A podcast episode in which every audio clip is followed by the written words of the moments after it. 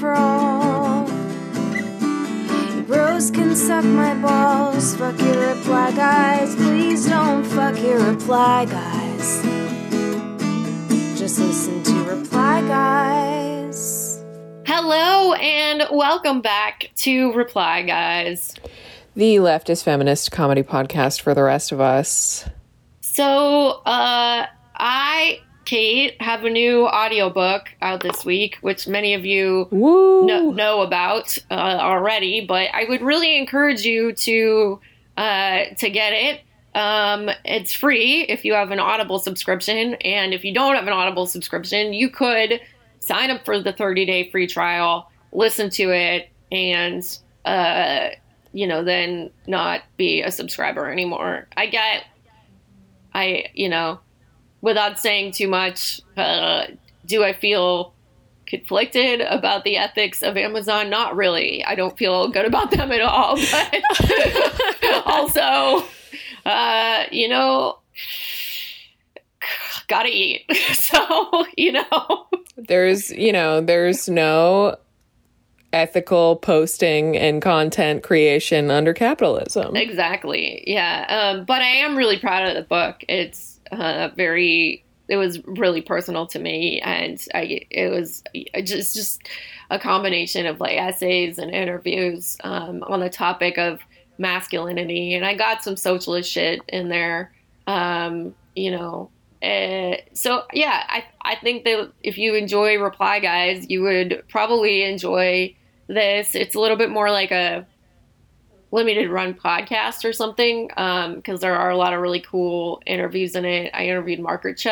I interviewed my dad. So if you've been curious to hear what my dad actually sounds like as a listener of the show, uh, then you'll have the opportunity. Um, and you know uh i yeah i'm just i feel like this project was uh, was kind of a departure for me because it is comedic but it also has a lot of like kind of you know other emotions in it too that um i was excited to explore so um yeah please give it a listen and let me know what you think and also review it because my Yeah. my trolls are up in them reviews as they always are. like I don't know if you've seen the reviews for this show, but it's always like it, it's like you know five star Kate and Julia are so thoughtful. Five star I love to hear uh, these nice ladies talk about socialism, and then like one star like why did two stupid bitches do a podcast? I Not know. funny. All capital Not letters. funny.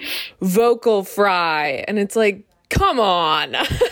Yeah, it's really dumb. Um, so Wait, wait. Also, can I say that one of my favorite reviews that we've ever gotten, and I think it's from someone who genuinely like loves the show, um, but it's a recent one, and someone was like, "I love the serious conversations, but when they have comedians on, it's unlistenable."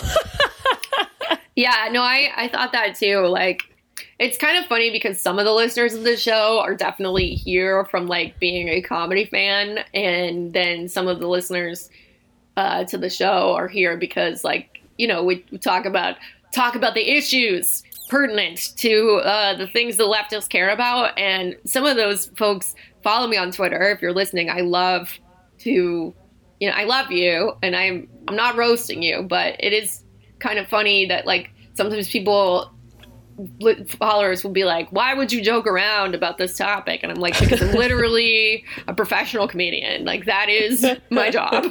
That's what I do for a living, you know." um, oh boy! So I'm in a bunch of trouble with uh, lib reply guys right now. oh yeah. Yeah, because I've been posting about you know this the stimulus, which we're going to get into um, on this, and how actually you know Biden has done less than Trump. You know, and even after this stimulus bill, arguably has done less than Trump. But I mean, it, it hasn't happened hasn't happened yet. You know, um, but also.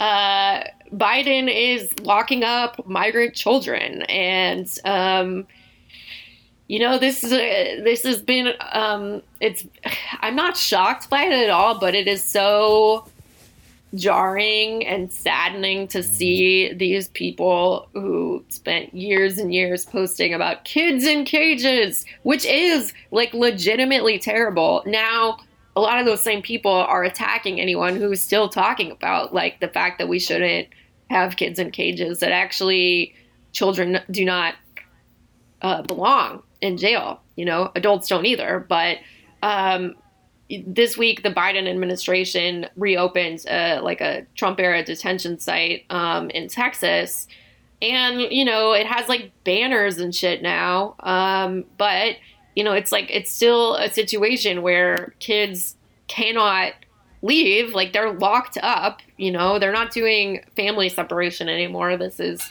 like for unaccompanied minors.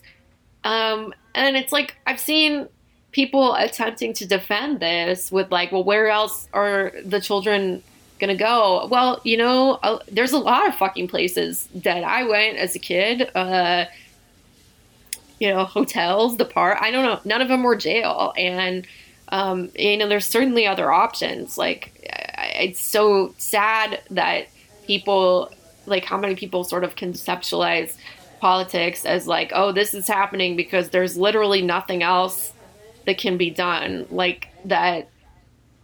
I mean, it's just, it's so much bootlicking, right? Like to just be mm-hmm. like, oh, well, like these powerful people definitely have the best intentions. No, they don't. You know what I mean? Like there's, they, these facilities could be closed today, you know, if people wanted them closed. But, um, you know, but but what's the incentive really for someone like Biden uh, or for Congress when like so many constituents will just you know be apologists for concentration camps or for breaking the promise for a two thousand dollars stimulus check, um, you know, because the math or because there's no alternative, and uh, yeah, it's just it's really frustrating, and I I can tell it's going to be uh, an uphill battle to um, to get people, you know, to broadly care about the uh, atrocities that are happening under the Biden administration in the same way that it, it, was with Obama. But I'm hoping that maybe it's a little different now because so many people have been politically galvanized since 2016, and there are so many, you know, millennials and Zoomers that are kind of realizing that Democrats and Republicans are, you know, both um, parties that are serving the interests of the ruling class. And yeah, like, you know, some of them are going to put a rainbow flag on it, but like ultimately the kids are still in cages either way, you know? Mm-hmm. It's disgusting. Yeah. Uh, it's, it's very bad. I also, I don't know, um, you know, if, in terms of well, first of all, I'm I'm glad that family separation isn't happening anymore, but in terms of um, putting unaccompanied minors in uh, detention facilities or jail, like kid jail, uh, yeah, that's uh, I don't know. I don't know what the solution is, but I would guess that it doesn't have to be I that. Mean, and you know, it's easy. There's no situation in which children should be in jail, but I mean, we're also in the middle of a global pandemic. Social distancing is not possible in these situations, and yeah. Um, the administration has been super unclear about, you know, if people will be like how often people will be tested and um, you know what the kind of COVID precautions are going to be. Like, will there be vaccines? Um, this stuff, I'm, like, ho- hopefully there will be some kinds of COVID precautions, but it's yeah, it's just uh, it's a really unsafe situation for these kids, and it's it, like having a welcome banner does not make it more humane. Um, the idea, I guess, is for you know this mm-hmm. to be mm-hmm like a, a temporary facility. Um, HHS said that the uh, goal is like for kids to be there um, for uh, 30 days. Um, the average uh, average custody for children across uh, these facilities is 42 days. Um, in 2020, it was 102 days.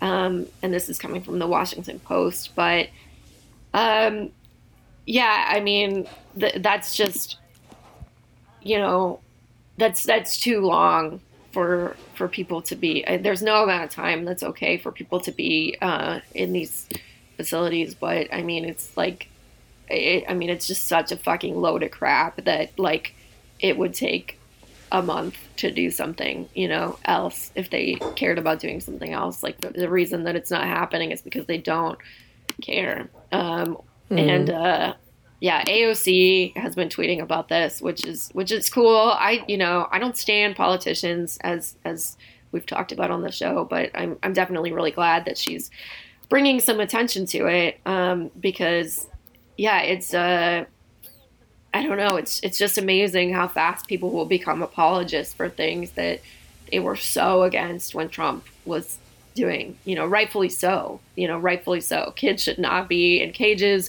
or in storage containers or in jail. Um, should be on like playgrounds and parks and shit. You know, um, and so uh, yeah, it's just it's absolutely disgusting. Um, and uh, it's also really gross how how many like this this thing that has been bothering me is just the sort of like there's always a time that it's not okay to talk about stuff. It's not okay to call out what the Biden administration is doing right now because, you know, it hasn't been very long since he's, you know, been elected, um, even though he had a whole like transition scene before that, you know, but he hasn't been the president for that long, so he hasn't had time to do anything. And then soon it's not going to be okay to talk about stuff because of the 2022 midterms. Um, and you know some people are already there but there's there's not going to be a time when it's okay with liberals to talk about the failures of the Biden administration. There is no time that it's acceptable a trick.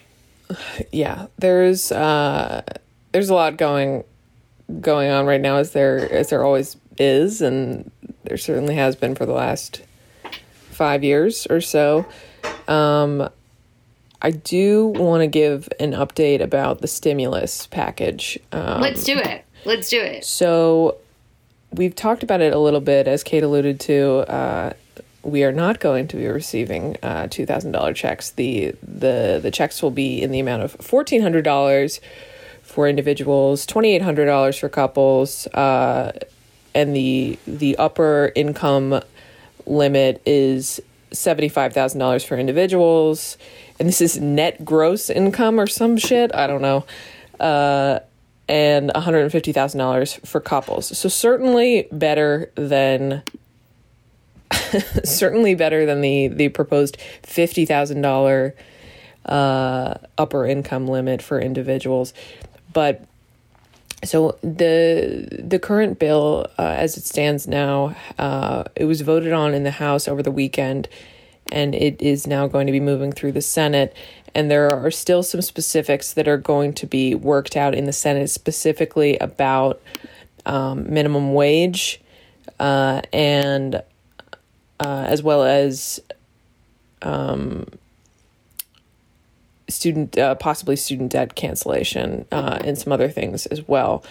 Um, are I can't believe that we're still having the minimum wage uh, discourse.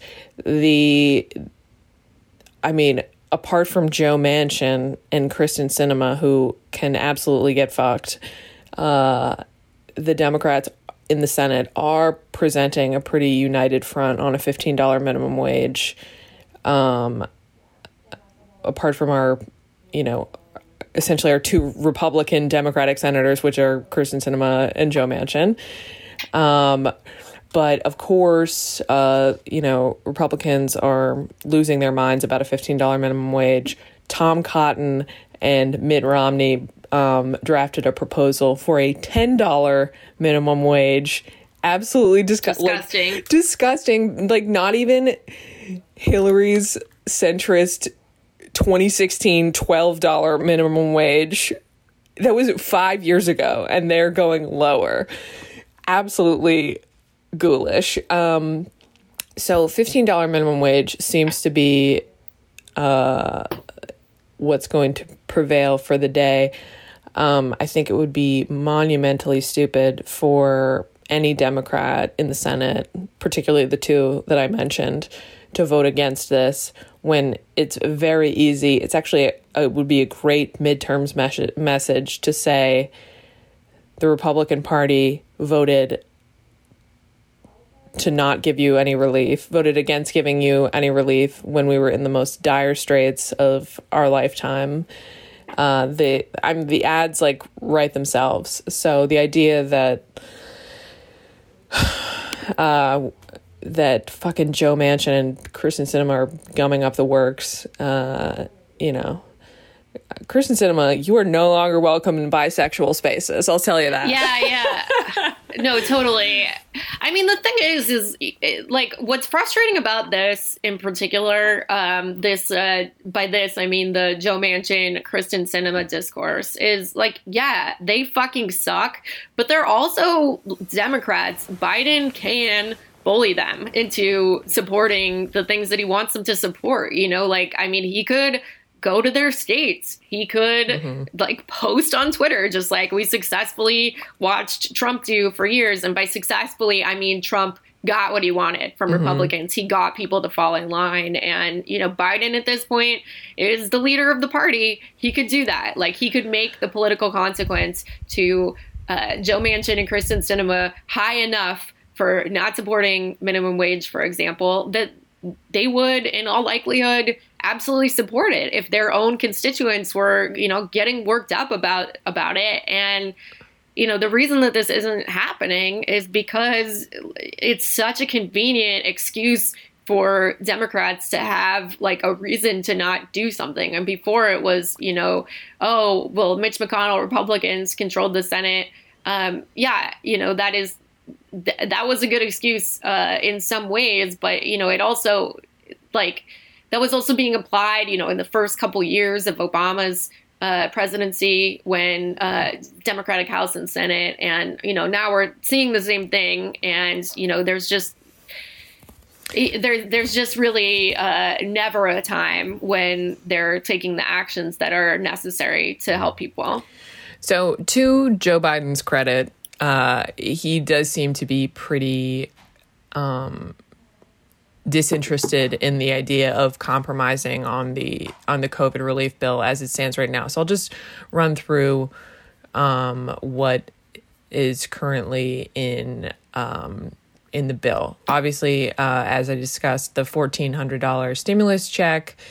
Um, currently, the the exact amount of student loan uh, forgiveness is being worked out in the Senate. Uh, Joe Biden has to to discredit Joe Biden. He has uh, said that he uh, only supports uh, canceling up to ten thousand dollars. Um, many many members of the uh, of the Senate on the Democratic side support up to fifty thousand dollars, including, you know, not not exactly our lefty allies like uh, you know Chuck Schumer has been tweeting about it all the time. Um, yeah. So, yeah, because he's, he's worried he's going to get primaried. I mean, like, honestly, fine. If that's what it takes. God bless. Um, no, I mean, that's part of the purpose of of having these primary challenges yeah. is to fucking scare people. I know.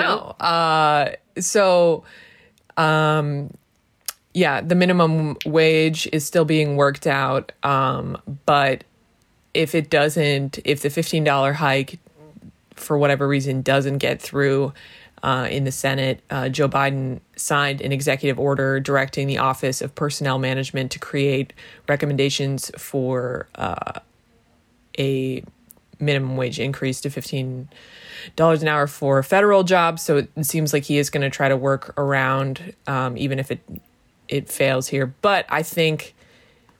I think fifteen dollar minimum wage is becoming kind of uh, public consensus at this point, and rightly uh, your your Tom Cottons and your Mitt Romneys are looking like really craven uh, for for suggesting something as absolutely paltry as a ten dollar.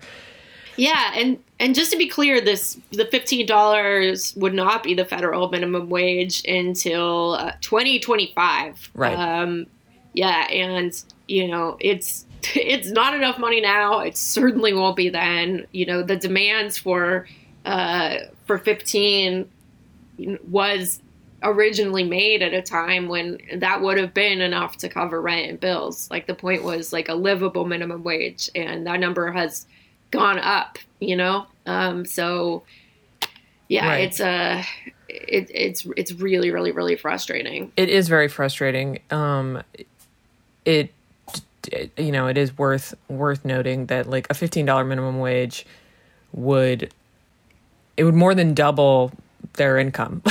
so yeah, and no, and that's definitely like I, I think you know you make an important point, um, which like your underlying point that I'm hearing is like you know with uh, with some of like if the if the Democrats do something that helps people, that's good. You know, like it it it falls like it, it falls very short, but you know, like if anybody has any extra money, if anybody has like, um, you know, healthcare that didn't have before, like that's that's good. Like yeah. something can be wholly insufficient, and like it, we can still, you know, be happy when anyone's life is improving. I think this idea that like leftists are, you know, somehow unhappy if anything gets better that's that's not true like right. we, we want to be wrong we want to help people but you know it's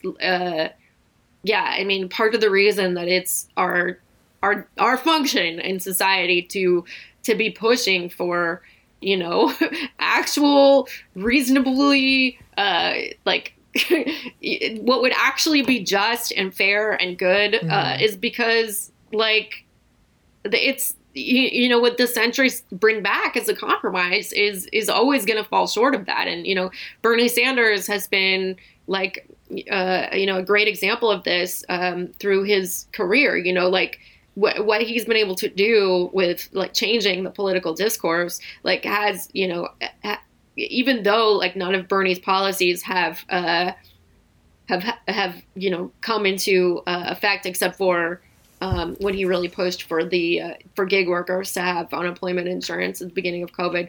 Um, it you know like it, it just it changes what's on the table, and I'm not saying like we want the things that we want to happen, but like anybody who is saying to you like uh, well you need to be you know realistic about what can happen it's not our job to be realistic it's our yeah. job to push for what is actually good and fair um, and to hold politicians accountable to that. Like this thing of you know people being pundits where they're like well actually you know he's only been in office 34 days and 1400 plus 600 is actually $2000 shut up. You're yeah. being a bootlicker you know? Yeah.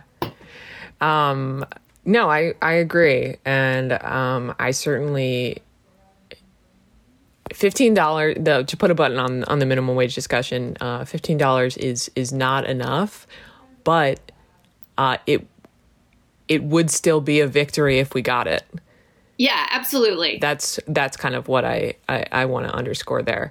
Um, so uh, moving on, the there will be an additional four hundred dollars uh, in federal empl- unemployment benefits that will extend through um, through August. That would be up from the $300 ones that Congress approved in December. Um, there will be an expanded child tax credit, um, allowing families to claim up to $3,600 per child uh, under six and up to $3,000 per year for those six to 17. Um, and that would be up from uh, 2000, uh, which is uh, was the one that was was under the Trump administration. Um, coronavirus vaccine delivery throughout the U.S. Um, more than 75 million vaccine doses have been distributed so far. Um, Biden has ordered, uh, apparently, he has ordered enough vaccines uh, for almost everyone in the country. Um, but uh, as we all know, the the rollout has been really uh, shoddy, to say the least. Um, the the eviction ban is extend would be extended through September, and that's pretty huge. Um, and it would provide $30 billion in rental assistance uh, for renters and small landlords, especially low and moderate income households. Um, that's another one that I, I think is is really great. Uh, funding for schools to help schools reopen. Um, just fucking vaccinate the teachers. Yeah. Um, and then additional money for state, local, and tribal governments. Um, you know, this is $1.9 trillion. Uh, this would be, it's, this package, if it passes, um, would be a tremendous uh, and necessary amount of relief uh, for the country. Again, uh, there are a number of parts of it that I think do not go far enough. But I think the fact that we are having this discussion in terms of a relief package of this side of this size rather um, without too many uh, too many centrists being like, what about the deficit? Certainly, Republicans are filling that void. Uh, I think is is a win, and it shows um, the the dire straits that we're in. Certainly, um, but yeah, I'm I'm I'm interested to see particularly where the minimum wage discussion and the um, student debt cancellation uh, discussion go because it does seem like the majority of Senate Democrats are to Biden's left on uh, certainly on student debt cancellation. Yeah. Yeah, I mean, you know, Biden has. I I think he was on CNN last week talking about uh, how he opposed the fifty fifty thousand dollars.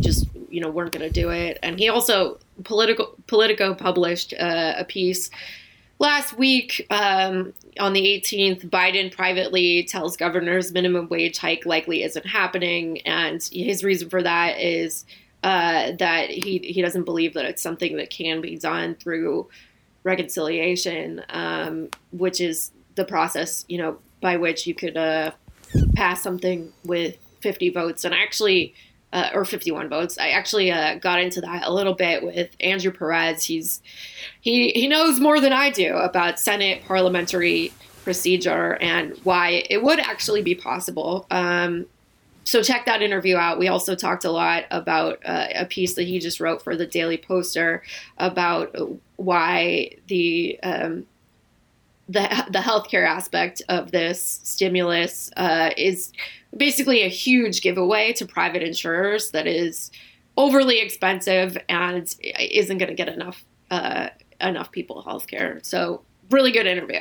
Yeah. But I, what I will say about this is is that a time like this, uh, having a a bill of this size, a stimulus bill of this size, moving its way through the Senate is a great time to have your uh, budget committee chairman Bernie Sanders. no, absolutely. Bernie has a lot of power. We we yeah. talked about that in the interview too, and you know, to your point about like kind of the the changing norms. I mean, you're right. Like what it's you know, it's not like it has become unacceptable to some much greater degree to be, you know, a Democrat who was like, oh, what about the deficit? I mean, like it still happens all the mm-hmm. time, but you know, there's becoming a consequence for it. I was thinking about it this week um, in a totally unrelated kind of uh, non-political thing, sort of. Uh, you know, the podcast "Rely All," reply all, not rely all, reply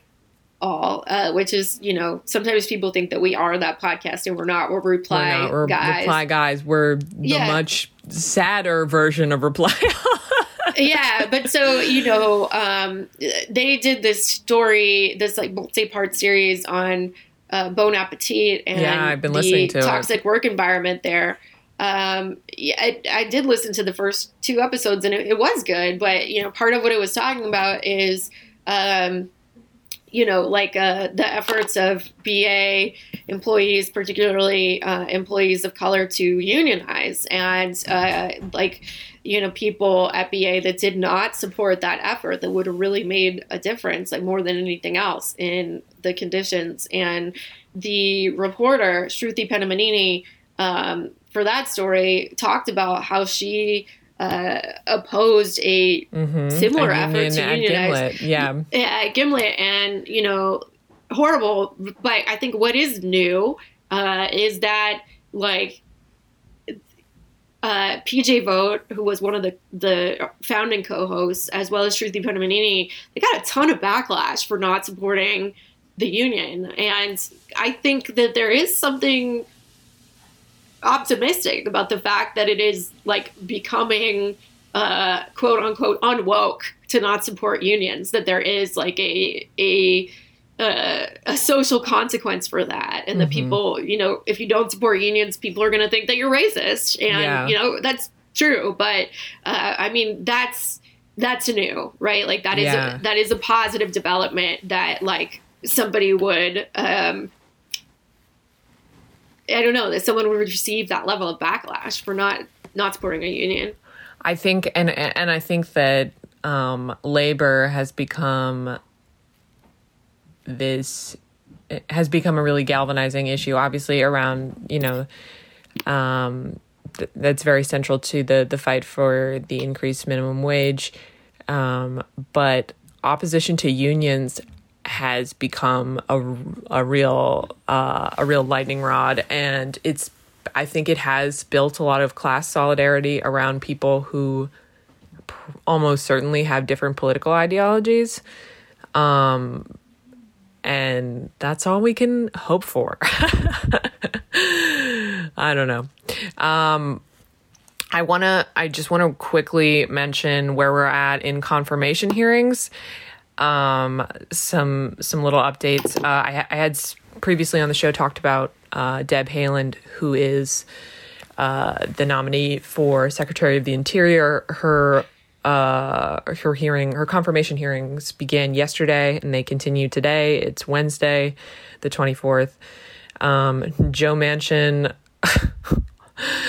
Uh, also undecided apparently on Deb Haaland uh, because she um, is not a human oil rig. I don't know. I am really, really frustrated uh, with with him and Kyrsten Sinema. Uh, I think that they both need to be shot out of a cannon into the sun, but um, it seems as that I, I, just I do think it's interesting. Look, I hate. We all know we, we Neera Tanden is no friend of of this show, uh, certainly. But I will say, interesting piece written by last week's guest uh, David Klion uh, for the Nation uh, called "Defending Neera Tanden's Tweets, but not Neera Tanden."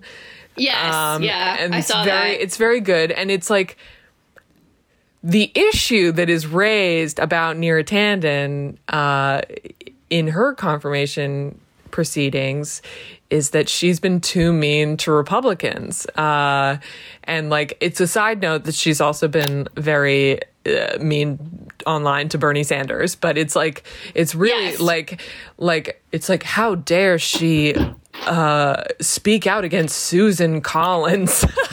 yeah, no, I mean, it's, I, look, uh, I do not think that anybody should pay any kind of uh, career price for being mean online. Right. And I feel strongly about that. uh, it, it, might be relevant to my personal interests. Absolutely. Get, yeah. Um, Look, I mean, uh, it, it, it's not lost on me that the the three uh, potential cabinet nominees that Joe Manchin allegedly has the most problem with are all people of color. Uh, Neera, yeah. Deb Haaland, and Xavier Becerra, who is the uh, who is the nominee for uh, Health and Human Services. It's also worth noting d- that Deb Haaland is replacing a literal fossil fuel lobbyist. Uh, or if she is is nomin if she is confirmed, she will be replacing a literal fossil fuel uh, lobbyist, and the Republicans questioning her during her hearing yesterday were just embarrassing themselves, like just straight up obviously lying about so much saying that the keystone pipeline was actually going to be a um, a net zero carbon emission project. Like, get out of my life. I can't. Um, yeah, basically saying that like we're going to lose all these jobs. Um, it's you know the Trump administration had opened up a lot of federal lands to drilling. That was a big part of their Secretary of their uh, their Department of the Interior project. Um, so basically, it's incumbent upon Deb Haaland to uh, reverse a lot of those policies and go a step further, which a lot of people think she she and Xavier Becerra are probably the two nominees that I am most uh, excited about, tentatively, cautiously excited about. Um, but um, it seems like both of them have are going to have an easier time getting confirmed than Neera Tanden will. Which is yeah, I, I don't think that Neera Tanden is going to get confirmed, and you know I think I think this might have been from David Klion's piece, but uh, either way, uh, I saw folks talking about it. Is like yeah, the, the tweets are not the worst thing about Neera Tanden. Um, she punched one of her employees. Mm-hmm. Um, she uh, dissolved uh, the uh, publication division. Um, it's not called the publication. Think Progress was the blog. She dissolved it um, rather than, uh, you know, support uh, her, uh, rather than support the union. Um, not even like supporting the union. Like she uh, dissolved it because there was going to be a union.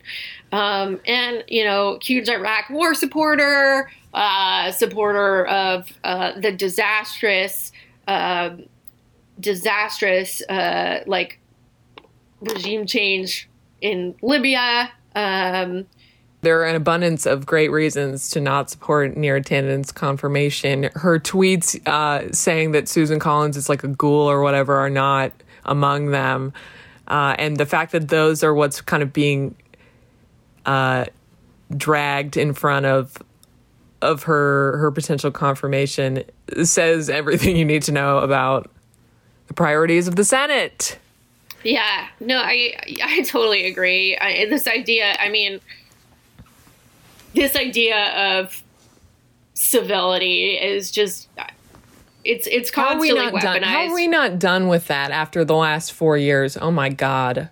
Yeah, no, it's so disgusting. Um, you know, it's there. I mean, it is funny that she has been so mean to Bernie Sanders and that he plays this huge role in her confirmation. I hope. Uh, yeah, I, I, I don't know. I hope she's sweating but um, yeah, she sucks. Yeah. Um, all right, I think we uh, we went long on our intro this week, but I think I think we we had a lot of ground to cover. Yeah. That's good. All right. Well, so um, ch- please check out this interview with Andrew Perez from the Daily Poster. Uh, it was so great to talk to him. Um, and the Daily Poster, for those who don't know, um, is a, a newish publication that Andrew Perez started with David Sirota after David Sirota left Bernie's campaign. Um, and yet we talked about uh, the new health plan, not the new health plan, like the the new plan for uh, subsidies and Cobra.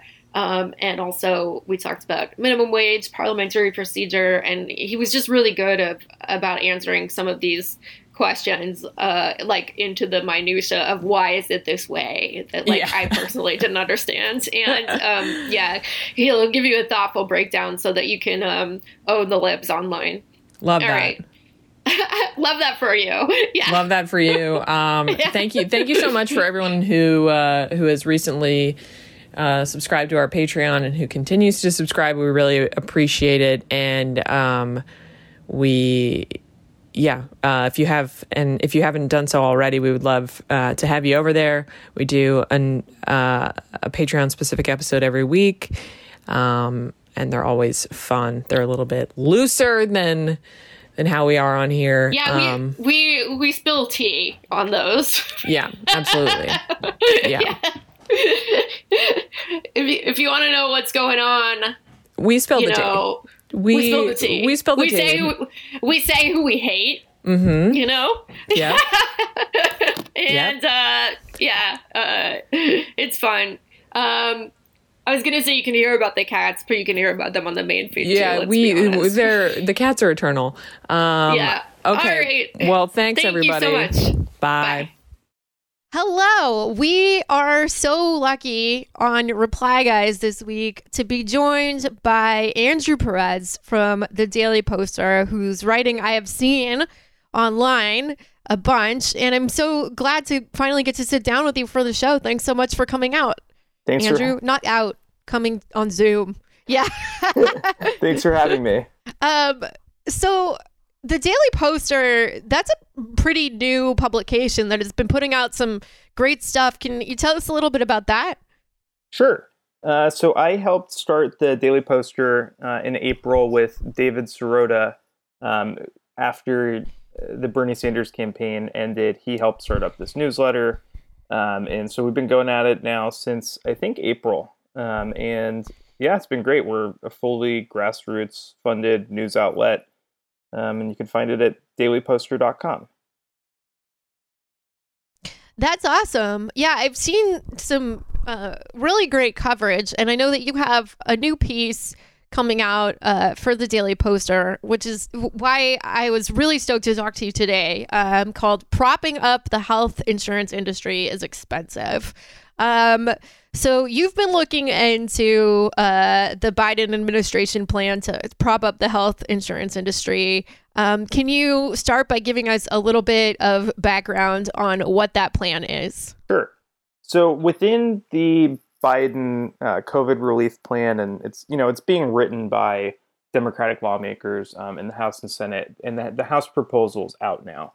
Um, and the basis of this proposal is that they want to put um, basically billions of dollars into new subsidies for health insurance companies to subsidize uh, people's plans that they might get on the Affordable Care Act uh, marketplace or you know the state exchanges, um, and they they want to the plan would pretty pretty significantly limit a lot of people's uh, premium costs, eh, especially for people who um, right now are getting hit by what, what they call the subsidy cliff. Um, and that is if you earn $51,000 or more, you're not eligible for subsidies on these insurance plans, and you might end up paying just an absolute ton of money to health insurance companies, up to like 20% of your income. Um, and what so the the real you know the real benefit in this plan is that it would cut um, it would limit people's uh, premiums to eight eight point five percent of their income. So that that would be a pretty big shift. But you know there's a, there's a whole lot of problems with you know having this be the kind of backbone of of the of your health insurance you know overhaul plan. Let's say somebody makes like sixty thousand dollars a year what is what's approximately like 8% of that just to kind of give people an idea? 5000 yeah, so for the year it might come out to like $425 a month. Um and okay so that's still like hugely hugely expensive. Not cheap. That's a lot of money. Yeah. Yeah. Yeah yeah these the premiums on these plans are, are not cheap. You know right now i'm i'm 31 years old. I'm paying you know over $400 a month for these plans, and it's because I don't want to get stuck with a huge deductible. Um, yeah, I just don't. If I if I need health care, I don't want to be doing that. Um, it's just a risk that no one should really have to think about. So you know, the, the, the problem with these plans often is that if you choose one of the the less expensive plans, you can you can be dealing with deductibles that are like over eight thousand dollars. Um, yeah, it's absolutely horrible. Um, I have the dream, which is employer provided health insurance, and uh, they cover absolutely nothing except for like one physical and one lady exam until $5,000 and then after that they cover like 70%. So, you know, as someone who was without insurance for years, I was like, okay, this is going to be so cool. I'll have health insurance finally. I'll be able to like go to the doctor, get medicine covered. No, it's still exactly the same thing. I'm paying, you know, 300 bucks for an ear infection or some shit. It's not, nothing is different. These plans are so, so, so terrible. Mm-hmm. Yep. Yep. It, you know, you're right.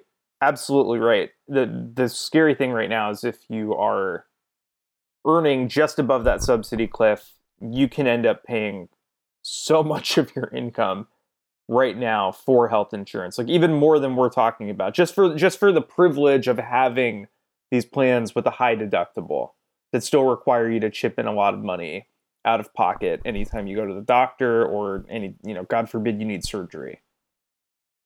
Oh wait, so okay, I uh okay, so what is so the actual proposal, I'm reading from your article, the proposal would substantially increase premium subsidies for lower income households. It would also cap all enrollees premiums at 8.5% of their income, which could be especially helpful for Americans who earn more than 51,000 and don't qualify for any premium tax credit. Yep. Um so that means so for individuals who earn less than $51,000, they're getting additional subsidies as well. Yes, but it's not necessarily that much unless individuals are on Medicaid, correct? So it, it could be a pretty substantial percentage of your income um, that that you would save thanks to this plan. So it's not it's not like a bad that that part of it is not bad in itself. I mean, the the, the real problem is that it's not going to address the like the underlying a just the cost of these plans. There's no there's no reason in the world that these plans should be this expensive.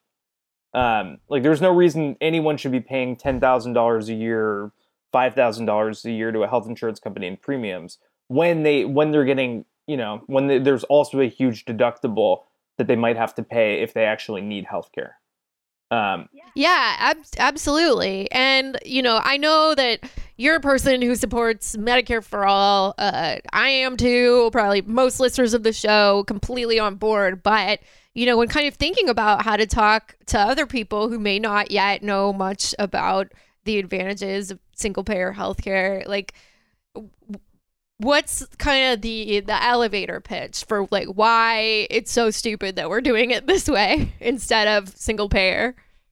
Um, i mean the overall costs of these plans are phenomenally expensive. Um, people can get saddled with huge out of pocket costs. Um, i mean the real the you know the other benefits to moving to a single payer style healthcare system is that you no longer have to deal with your insurance company telling you sorry, you don't actually need that service that a doctor just told you you need. You know, there's so many stories that people have of, of where their claims are getting denied um, after a doctor says you need this, or you know, their their prescriptions suddenly become much more expensive, or their doctors are suddenly no longer in their insurance network. Um, and you know, that's that's been a whole nother bag of worms, which is that like companies have been uh, exploiting the whole insurance network issue. I mean, insurance companies invented this idea, um, but you know, there, has been a whole cottage industry of um, hospital staffing companies that uh, basically built a business model around giving people surprise medical bills. Like if you go to the doctor or you go to a hospital that's considered in your insurance network, um, and they, you know, you're treated by a doctor who it turns out doesn't participate in your insurance plan. It's it's it's a real scam, and it's a way that it's a way that these companies have passed on just mega bills to patients that you know might might just bankrupt them, or or if it you know if it doesn't, it gives them all kinds of uh, anxiety and that they shouldn't have to deal with. Um, so I mean that's that's the real that's the real thing. And you know one other thing about Medicare for all is that it um, it actually enhances Medicare. It would enhance in Medicare for a lot of people. They wouldn't they wouldn't have to deal with um, with big prescription drug prices anymore. Like there's there's a whole bunch of people if, who are who are on Medicare who uh, end up dealing with huge huge bills if they if they have too expensive uh, prescriptions. They they just there's a whole segment of the population that doesn't have its its, entire prescriptions covered under Medicare. Um, those are so those are a few things that you know single payer system would improve over the current status quo. Yeah, I mean, it's it's really frustrating because I think like I think that there's a lot of people that when they hear Medicare for all, they're thinking Medicare. And, and I know like my mom was talking to me about this, like a lot of her friends are um, you know, voters who are on Medicare and they're not that happy with it because of the exact issues that you're talking about. Um, because a lot of the things that they need are not covered. Um, so you know, they're like, well, why would we want more of this? You know, at least I have my my uh, Medicare supplemental insurance. So yeah, it's it's just frustrating because like it makes sense for someone who isn't paying attention to politics on a, an obsessive basis to think like okay well you know the government is actually doing a pretty bad job of like healthcare so far so why would we want them to do more? Which is you know of course exactly what these people in charge want the conclusion they want us to come to. So Mhm. i don't know. I don't mean to make this sound like i'm some kind of stoner in a freshman dorm or whatever but I, I just mean it's uh you know it's it is it's really depressing the extent to which the system like doesn't even allow people to imagine something that could be as functional as you break your leg you go to the hospital that's it you know Yeah. um, let's dig into Cobra a little bit, Um because Cobra is an important piece of this. Uh, what is what is Cobra, and uh, what part of what part of uh, this plan pertains to Cobra? Sure. Um, so if you lose your job, if you're laid off, um, you can qualify um, for COBRA coverage uh, or COBRA benefits, which allows you to pay a lot of money to the health insurance company uh, who was providing your employer health insurance plan um, so that you can maintain that coverage. And it's it's really expensive. It's you know there's there's few areas where like people end up paying the full cost of of their insurance plan and that is one of them um, right when you're laid off which is also coincidentally the time you can least afford to be paying a lot of money for your healthcare plan. Um, so this this bill would um, expand or would, would subsidize cobra coverage for uh, people who who've lost their job and I, I I suspect it might be retroactive. I need to I need to get the full details on that, but um, it would at least under the House plan, um, it would pay for eighty five percent of uh, coverage. Um, under under the kind of original Biden proposal, it would have been hundred percent of coverage, and I, I think those details are sort of still being negotiated right now. This, you know, I, mean, as as you've noted, this is a huge, huge um, boon for insurance companies and uh, not really for people. I mean, like, could be uh, back of the envelope calculation, but like, how much would you, uh, how much would you expect that this like this particular plan would benefit? Insurance companies um is would this be like a, a major major uh increase in their profits or something in between Um, I think it would be a substantial increase, but probably smaller than the kind of overall ACA expansion subsidy expansion plan. Um, yeah, I think I think the the Joint Committee on Taxation from Congress is saying that this I think would cost like four billion dollars for the time that they're talking about. But you know, one of one of the worst things about this proposal is that um, the Cobra subsidy actually only goes through, I believe, August. Um, Joe Biden was talking about September. Um, so people would benefit from that, but you know, it would be temporary, and I'm sure people would be worried like hell that it wouldn't get extended because you know, good possibility that doesn't get extended by by whatever timeline people were talking about. Yeah absolutely and you know it's like although the uh the premiums on the marketplace can be you know 400 and up. That's definitely what it would have been for me in New York. Um, I mean, it's nothing compared to Cobra. Like, I, I, think this was a long time ago, but I think my parents, when my dad lost his job, they had like an $1,800 Cobra bill or something. Just absolutely outrageous. Um, just completely like, who has that kind of money? That's that's a mortgage, you know. Um, so, uh, I kind of want to go back for a second to the creation of the ACA if you're down. Yeah. One thing that I always thought before I read I read this book I read this book um We've Got People by Ryan Grim, who's awesome. We Got to have him on the show sometime if Ryan if you're listening please come on.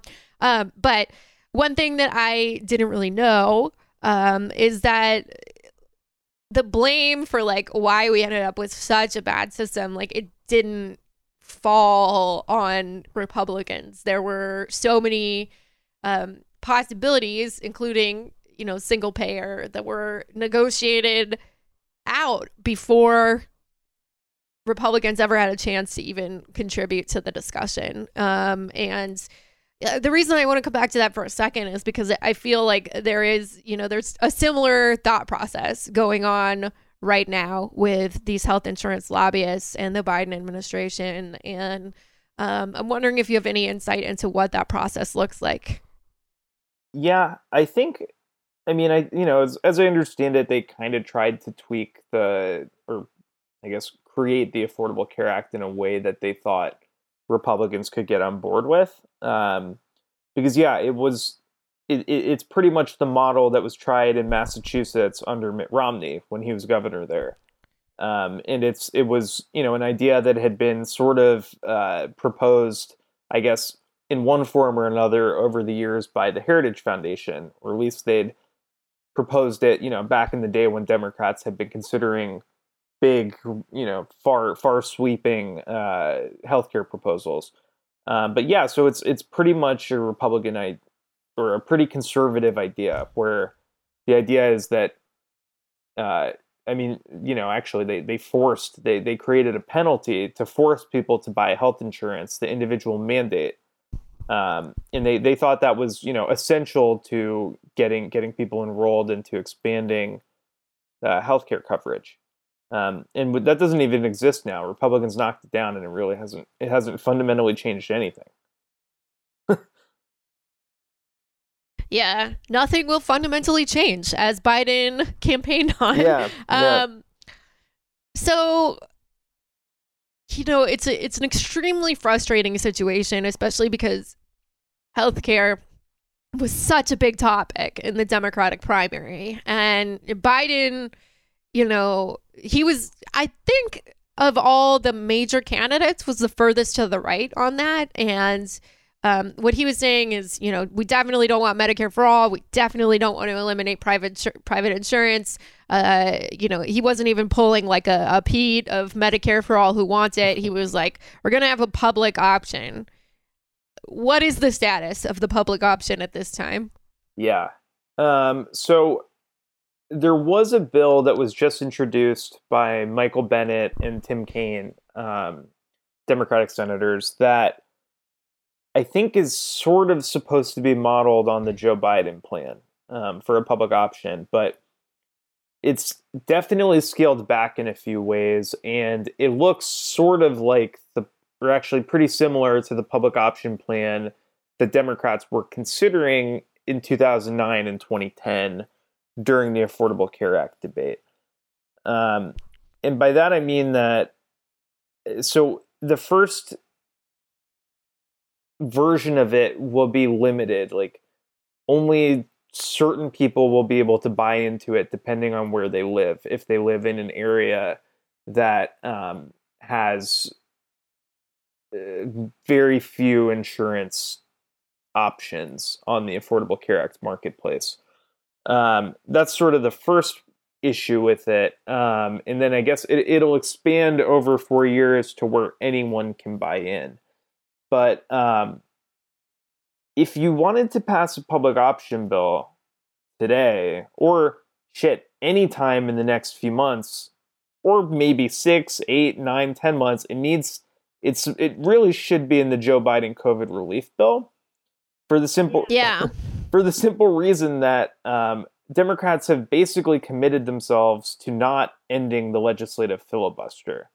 Um, so any bill that they want to pass outside of two budget reconciliation bills a year is going to require 60 votes and not 50 votes. Um, there are not going to be 10 Republican senators who support whatever kind of scaled back public option plan you want to throw out there. Doesn't really matter, just not going to happen. That's that's the real lesson of of the Affordable Care Act. They are not coming coming to help you.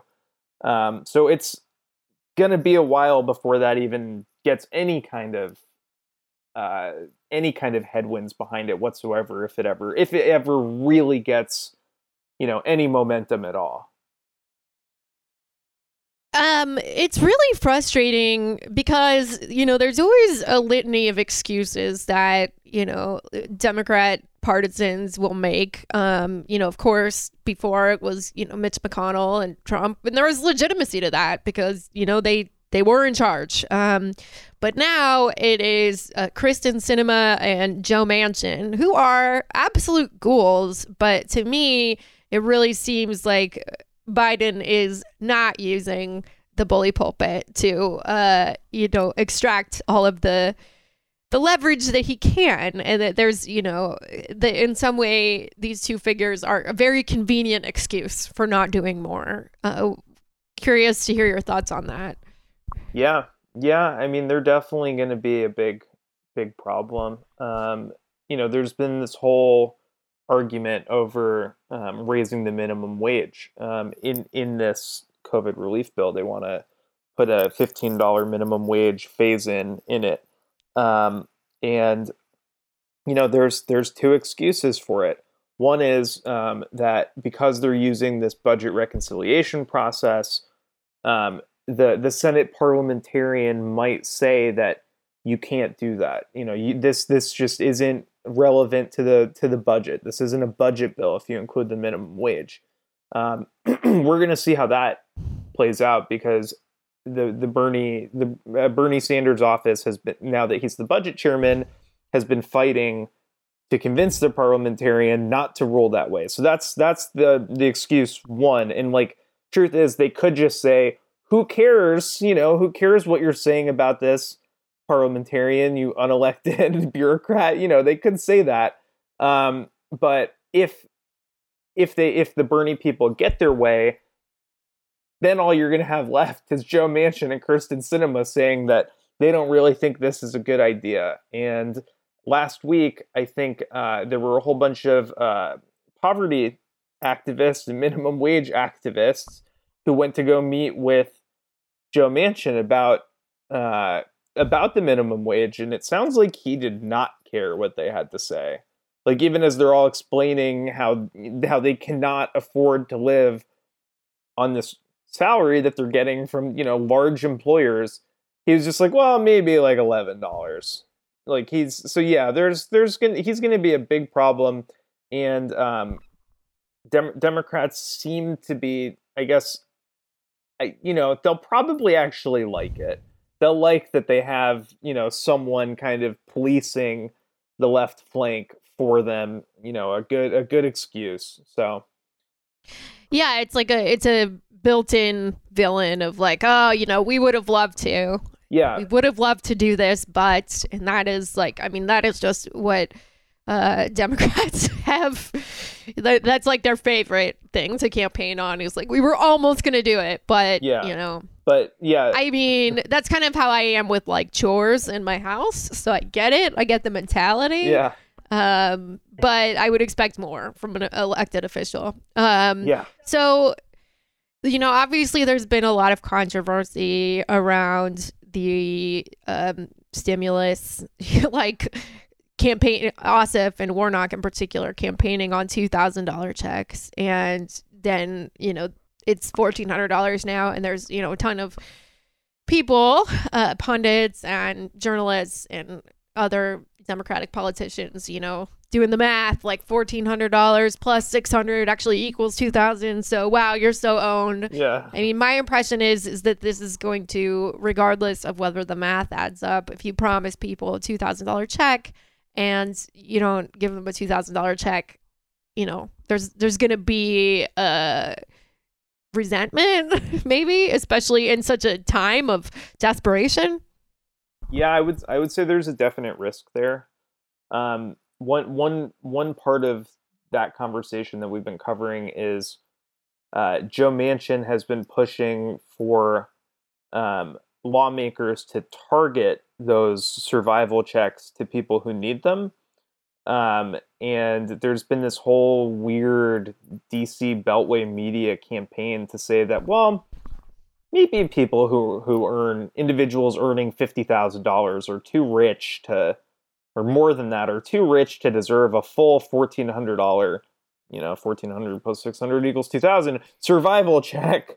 Um, and we've been we've been trying to cover that pretty hard. Um, and you know we haven't been alone in that. Like Dave Dayen at the American Prospect's been all over this because, and also Claudia Sahm, who's an economist who worked in the Obama administration, has been all over it. You know, doing doing what they were talking about would cut out 40 million people from the, from relief checks. Um, just just because Joe Manchin likes hearing the word targeted, It thinks it sounds smart.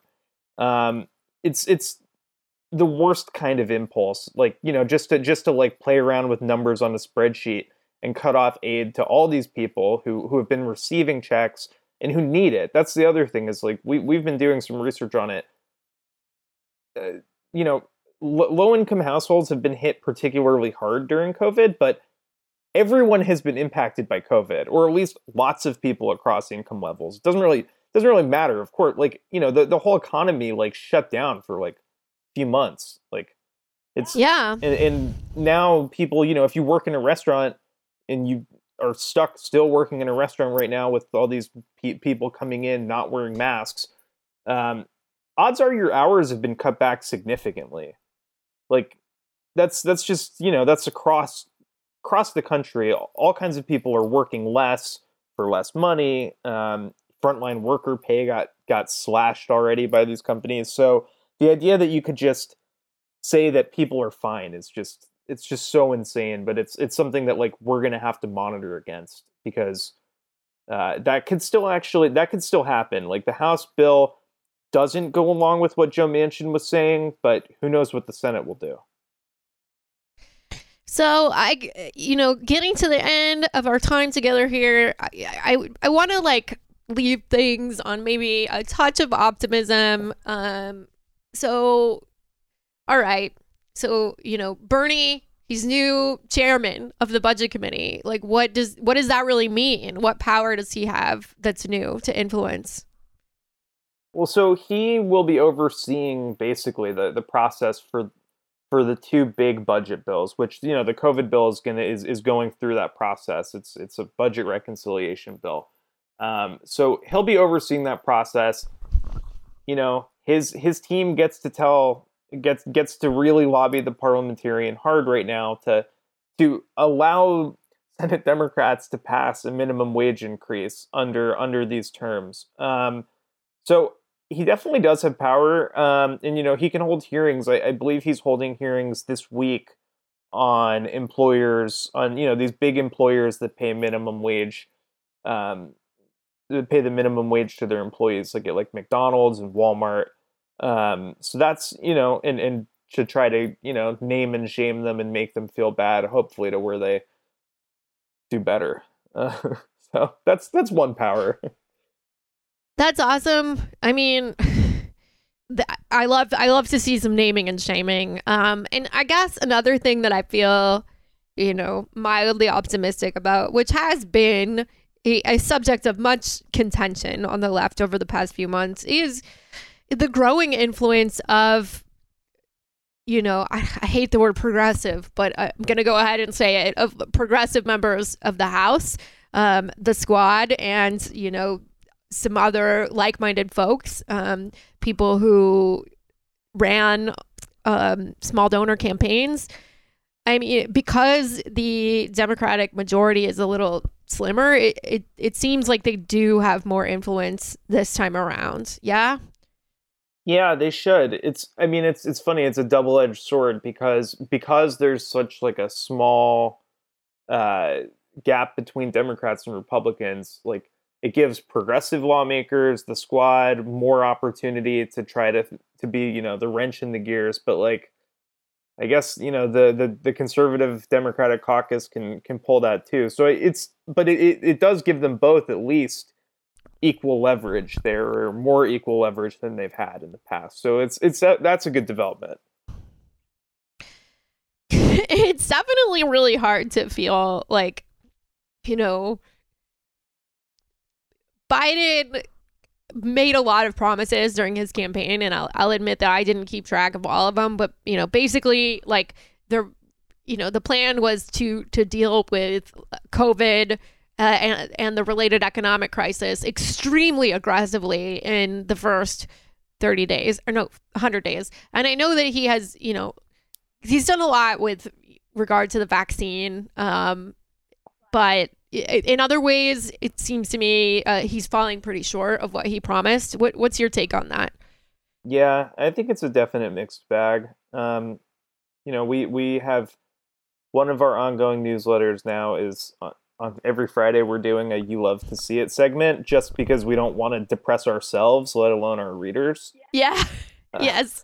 so we're gonna we're gonna you know we'll try to emphasize when they do okay things. You know, one one thing that I think um, one thing that we were pleasantly, uh, I wouldn't say surprised by, but like something that we thought was positive was it looks like they're considering um, kind of relaxing the these like guidelines on unemployment that Republicans have been insisting on that basically force people to go back into the workplace if even if they don't feel safe at their workplace. Um, if you want to qualify for unemployment, you just can't if unless unless you just yeah, you, unless you're accepting all these job offers um, that I don't know whether they exist or not.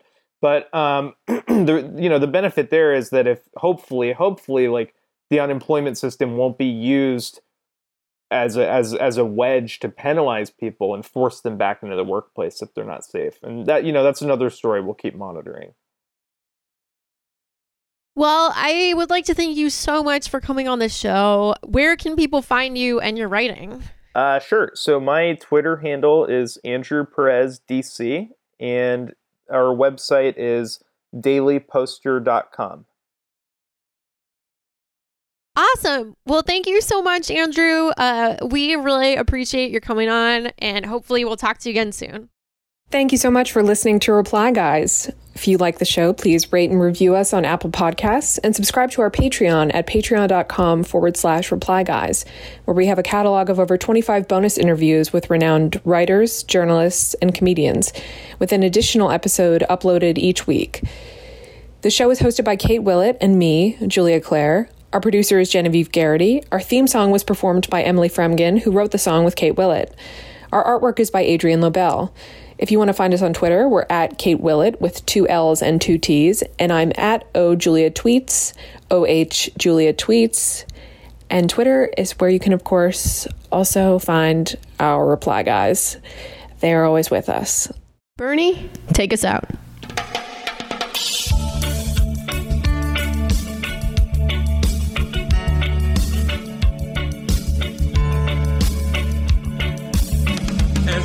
Went walking that ribbon of highway, I saw above me that endless skyway. I saw below me that golden valley. This land was made for you and me. This land is your land.